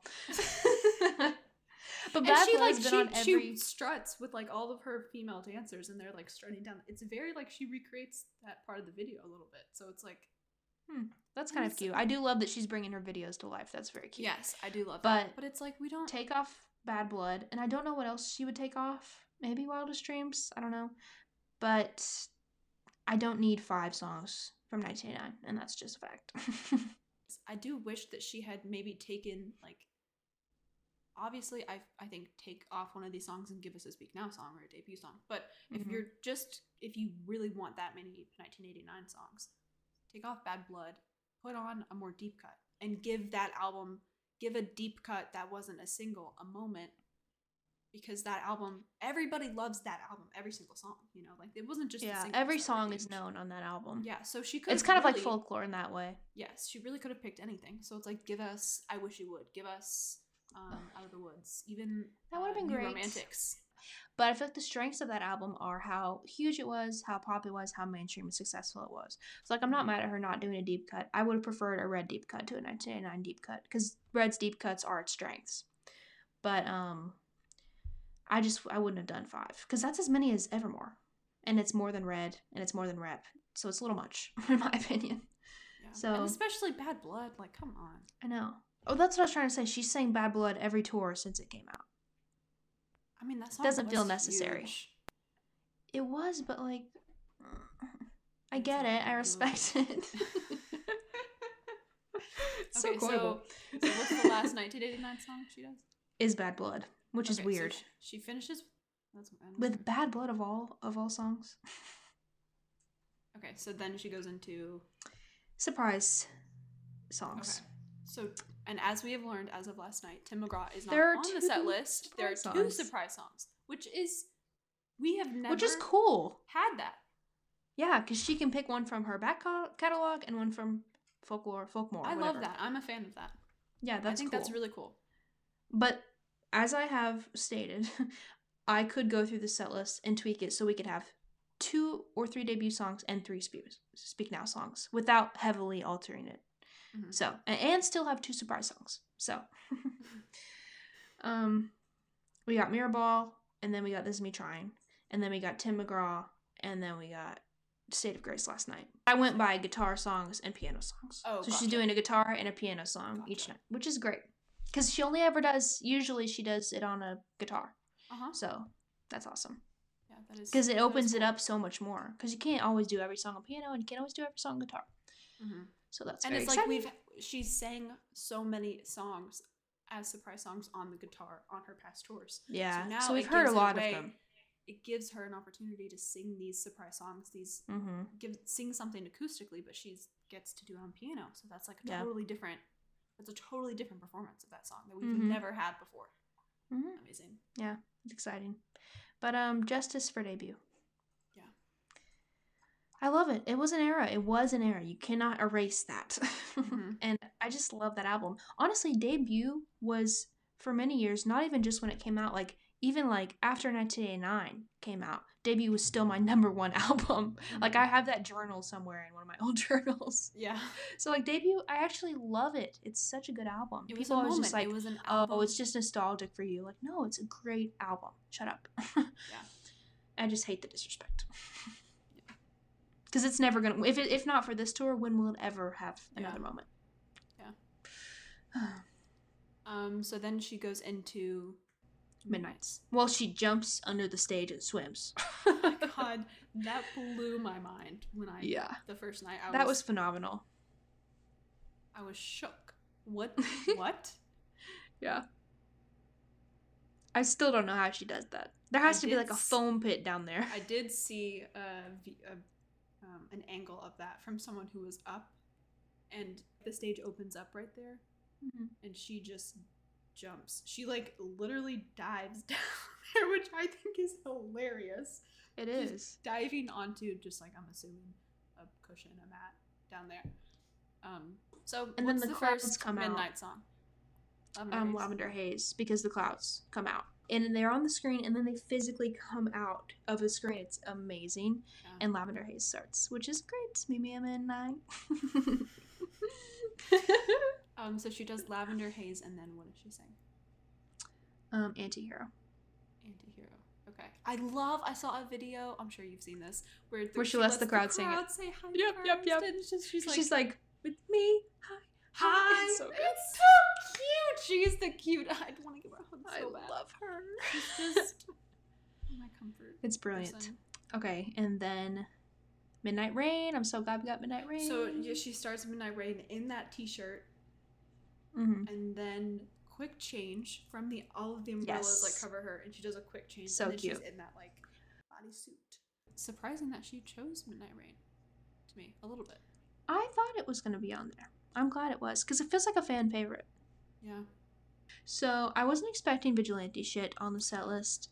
I didn't want it, but I'm glad it's here. I actually love the performance. Yeah. It reminds me of Chicago Cell Block Tango. I don't know if you know that, but it's like all it's a it's a famous Broadway musical and movie, and it's all these women who are like scorned and they're in like black like burlesque pussycat dolls type outfits and they all Mhm. have their own moment to tell like how they murdered their husband. so it's iconic. And so that's what literally like what that reminds me of. So I love it because they have chairs too and everything. Yes. Oh, it's I, so I good. wasn't hoping for that to be on the set list, but I think the performance she gave it really, like, I appreciate the song more now, having Mhm. watched that. And so I think Yeah. hearing that live will also help me appreciate the song. because the honestly I do like the song. I love the chorus, but the production is too simplistic for me. It feels too modern and a little too like the Billie Eilish effect. Yeah. I And agree. so the production juxtaposes that really well and like leans into the dramatics of the really what the theme of the song is, which is very dramatic. Mhm. So I really like the performance a I lot. agree. It's so good. And so then, what did she sing after that? Bejeweled, which is so fun. Yes, that's Love such a it. good moment. We all knew that was going to be on the set list, and it's Mhm. just really fun. And then Mastermind, which I love. I'm so glad it's on there. I love the the arpe- arpeggio or whatever synth. Yeah. Um, if you guys listen to our Eras Tour prediction episode, then you know We were I so much right. predicted the last two songs. And forgot to say this, I predicted that Cruel Summer would be the second song she sings. I also predicted that Cruel Summer will be the second song. I thought you had a We both had that. Mhm. I had Lavender Haze and Cruel Summer. Oh, interesting. So, then, um, wait, actually, I don't think I had Cruel Summer. Oh, maybe you thought maybe you thought I did, so you thought you did. Wait, I predicted the second song and you predicted the last. Yeah, because I had Anti-Hero as the second song. Well, what's funny? Oh my god, this is so funny because anti-hero anti-hero is the second song of the of the Midnights era. So you kind of had that right. yeah. And then Lavender Haze was the first one. We both had that right. And then I had I had Bejeweled and then Mastermind, I think. And then you had Mastermind and then Karma. So like we were really like we're just very on the same wavelength as Taylor. I had her closing the entire show with Mastermind and then Karma, and that's what she did. Yeah. So kind of crazy. Mhm. Yep. We just know how her brain works. Yeah. And we just like really get her music in that way, you know, like you guys would Yeah. get it. Um, um, that was a joke.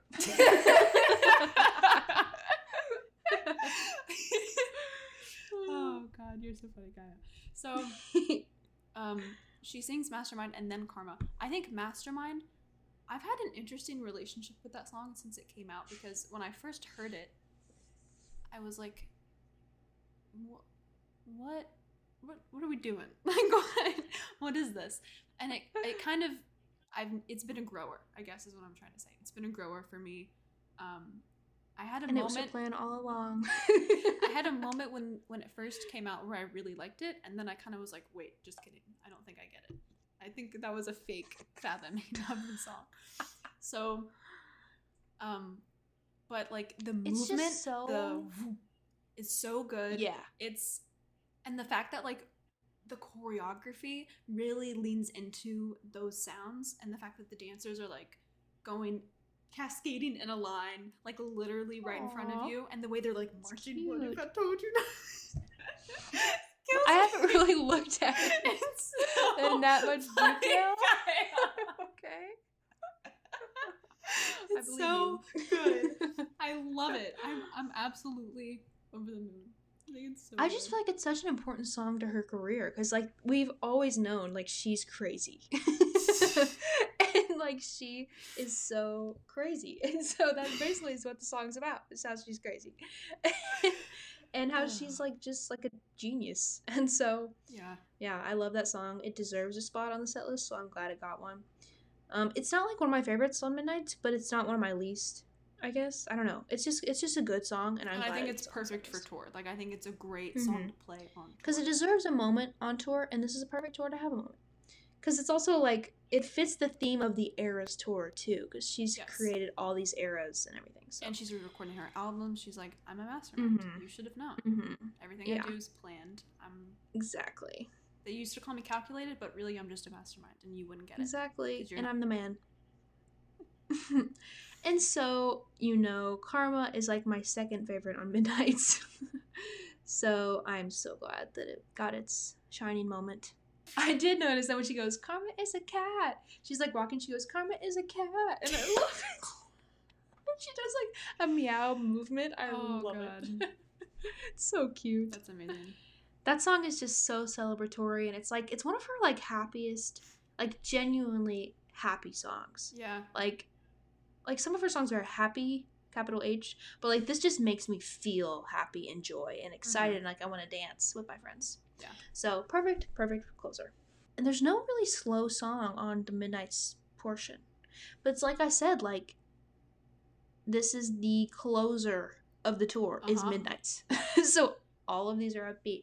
I still think she could have put Maroon after Antihero.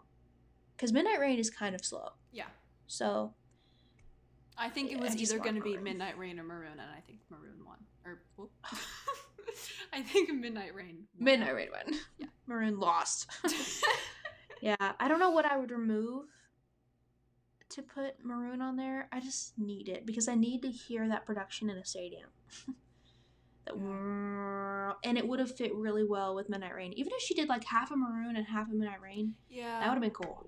Yeah. There was no mashups. She could have done. I'm glad that she put as much into every song as she wanted or as she as it deserved. But like, She could have given us more like mashups. kind of like a transition, like what I was talking about on my set list, what I was kind of thinking she would do, which is what she did with "Don't Blame Me" and "Look What You Made Me Do," where she sang the Mhm. song, but she she transitioned it into another song. Okay, so let's close this out by sharing um, what changes we would make to the set list. Okay. Personally, I would take out uh, "You Need to Calm Down." Yes, definitely. Um, That's what like I think universally we should do. I don't think I don't think I would replace it with anything in Lover. no, I think I would just take it out, shorten take it out and add a Speak Now song. shorten the Lover set list and add a Speak Now song, and then um, I would replace Twenty Two with Red, or the very first night. I think I would take out Bad Blood, not add anything else, and then just give Yeah. debut a song. I would I would take out Bad Blood and maybe Wildest Dreams. I mean, I like Wildest Dreams more than Blank Space just as a song, but I feel like Blank Space defines 1989 more, yeah, so I'm okay with that. Yeah.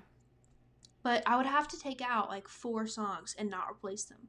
So there have to be four slots so so that I could get three Speak Now songs and one debut song.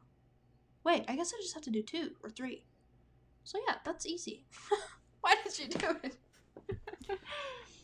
yeah, so you need to come down. I would take out. I so like there's what I would do realistically, like what I would genuinely suggest, and then what I would personally want. So personally, I would even maybe take out Lover, but I would definitely take out You Need to Calm Down. I would maybe Um, take out Marjorie just because that's so many slow songs. Or. Yeah. even like I don't have anything against Marjorie. I love that song. So like Yeah. take out Champagne Problems for all I care. but but um but that's more of a fan favorite though. yeah, but Marjorie I'm just saying the person all I'm saying is that the Evermore set list is very long and slow. And personally, I'm not hating on that. I'm just saying it is fact. So to make room for a debut set at all, or like two Speak Now songs, I would maybe take out one of the slower songs. So Fearless, I'm happy with it, but I wouldn't seriously suggest this really. But personally, I would just take out Love Story and put like Forever and Always or something, just because I love that song more than Love Story. But I understand why Love Story's on the set list, Mhm. so I wouldn't actually seriously suggest that. Yeah. Um, Evermore, I would take out Marjorie. Actually, I think I took out Willow, but like I understand why it's on there because it's like, I guess the most popular. Yeah, it's like It's the not. cardigan. It's one of. Yeah, but it's not as good as Cardigan. So no, I it's not. But I think yeah, Taylor, when she wrote Willow, I think she was trying to write Cardigan forevermore.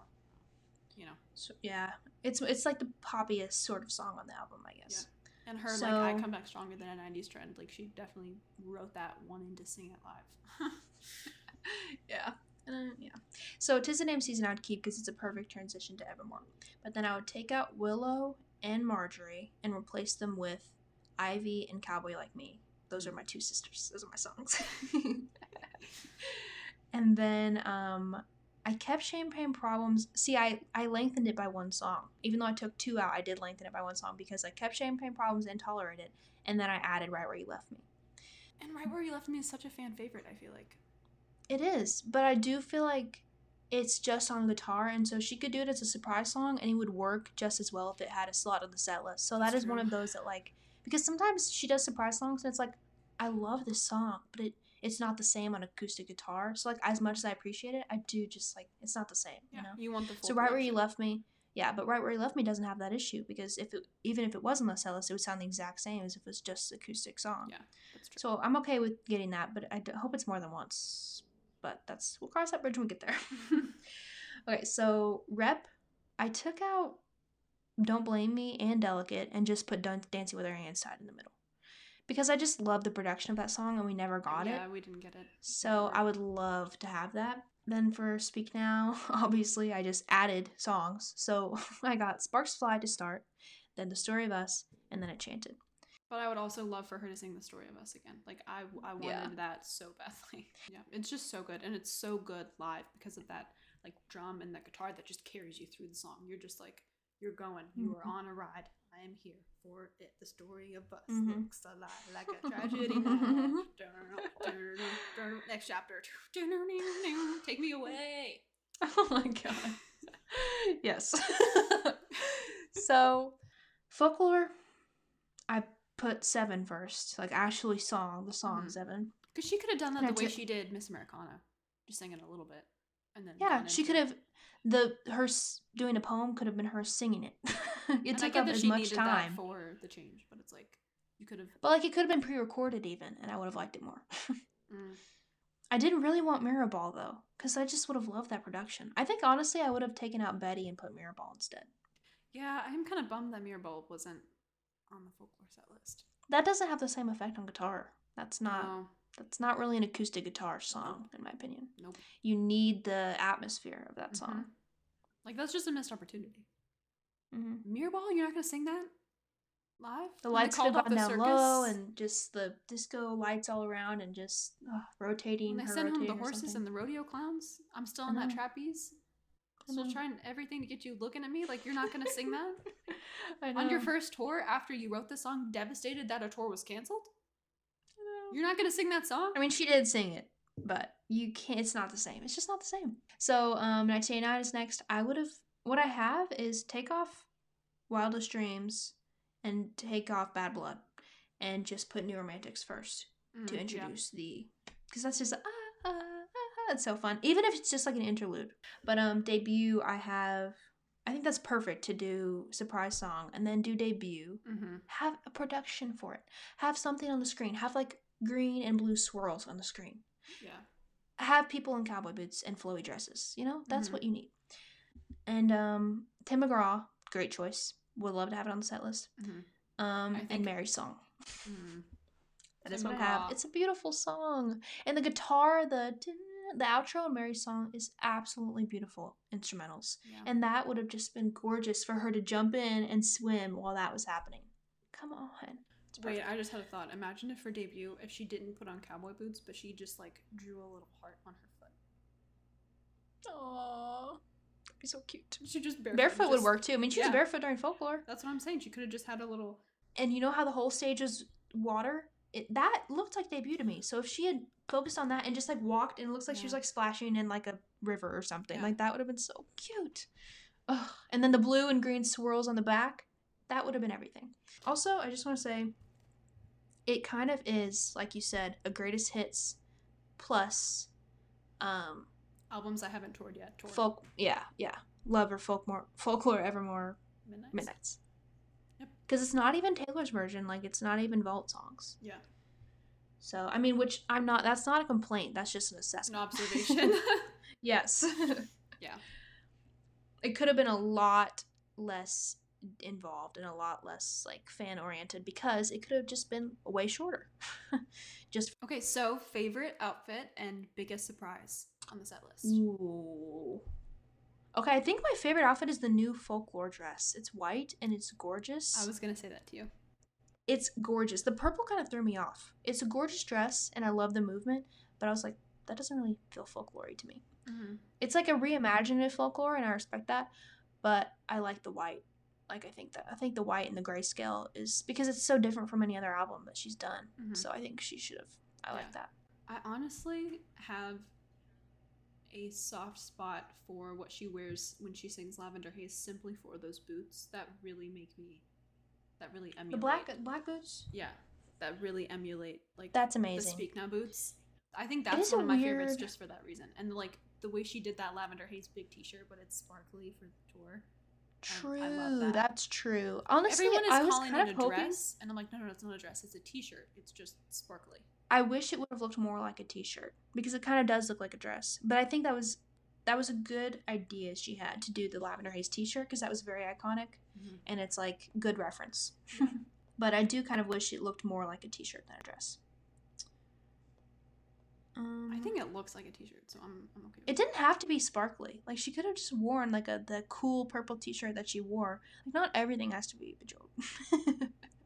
I mean, it's also that would have probably been a little harder to hide the outfit she had on under it, under just a regular t-shirt, you know?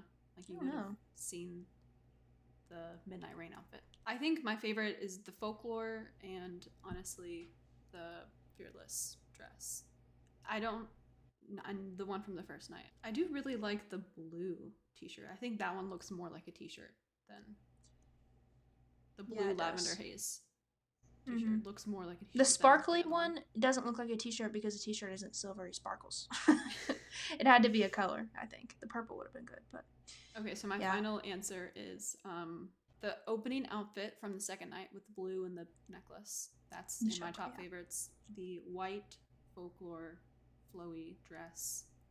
Um, oh, also, you guys, we're gonna put a, a PDF link in the show notes. That's gonna have pictures of these things. So if you like want to see them as we're talking about them, you you can do that. Um, also I love the flowy um surprise song dress. I love that she has a surprise song dress. yeah. That is amazing cuz for rep she was wearing like the the little jacket and the thing. And I love that outfit, but it was like, I don't know. this feels very like guys, I want to do a throwback. you yeah. know? Yeah. My favorites are the folklore white dress, Mhm. and I think the the night two fearless dress. Do you think these outfits are better? Do you prefer the costumes over rep tour costumes? Yeah, totally. Yeah, the thing, the rep were good. They looked really nice and expensive, but this has way more versatility Mm-hmm. and way more theatricality. Yeah. Some of it I was like, that just doesn't apply. Like what? For look what you made me do. Wasn't she wearing like the King Like of My a Heart zip thing? up, the zip up jacket over it. Yeah, and it was cute, but like it fit. I liked the King of My Heart because it looked like kind of like boxing type thing. Like I don't know why that worked for me, but I didn't think that translated as well to look what you made me do. Yeah. And yeah, I think there's way more. It just it just feels more like costumes, and I really like it. yeah. Most surprising song on the set list. Well, um, most surprising overall might have been Miss Americana as the opener. Because we were, but I loved it. It was perfect. I honestly would not change that at all. And it wasn't like that surprising because I was hoping it would have a moment on tour, but Mhm. that set the tone for the whole tour because we were like, oh, we don't know anything. Yeah. Yeah. But I think overall might be Marjorie. Because I just wasn't expecting that at all. And Evermore, especially, I had thought would have the least. Yeah. Time. So I definitely wasn't expecting Ever Evermore to get five songs, including Marjorie. Yeah. Yeah. I was really surprised by Marjorie and Tolerate It. And then also Miss Americana being the opening song. But tis the damn season too. Oh my god, I totally freaking forgot about that. Yeah. That's that's maybe the most surprising, be just because it's a Christmas song. Yeah. I, I I thought that's there's no way that's gonna be on the set list. Yeah. And, and I love Yeah. that song. So I like if there was a Yeah. possibility in my brain that I thought I didn't want to get my hopes up. I would have put it on my dream set list. No. Yeah. But the most surprising element overall is that Speak Now only got one song. Well, I was very you know what I that. realized right now in this moment What? Is that on my Eras Tour dream set list that I made very realistically, Yeah, I did too. I didn't have a single Speak Now song on there. You didn't have a Speak Now song on there? No, do you Yours remember- was very short though. Yeah. Definitely not 44 songs. I mean, you if you just put singles, then like big hits, then the only option of four Speak Now would have been mine. Or not mine. Well, I guess mine. But probably mean. That's what I meant to say. yeah.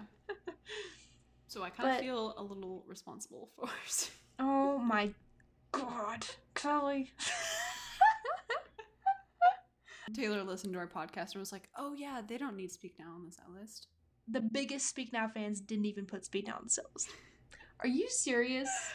I had Enchanted and Sparks Fly. But if I, I- knew it was going to be 44 songs, I would have put Story of Us and probably another one. I had I had them on there while I was making it, but by the end I took them off because I was like, I was being so but realistic with you myself. thought it was going to be a regular tour, not a three hour tour.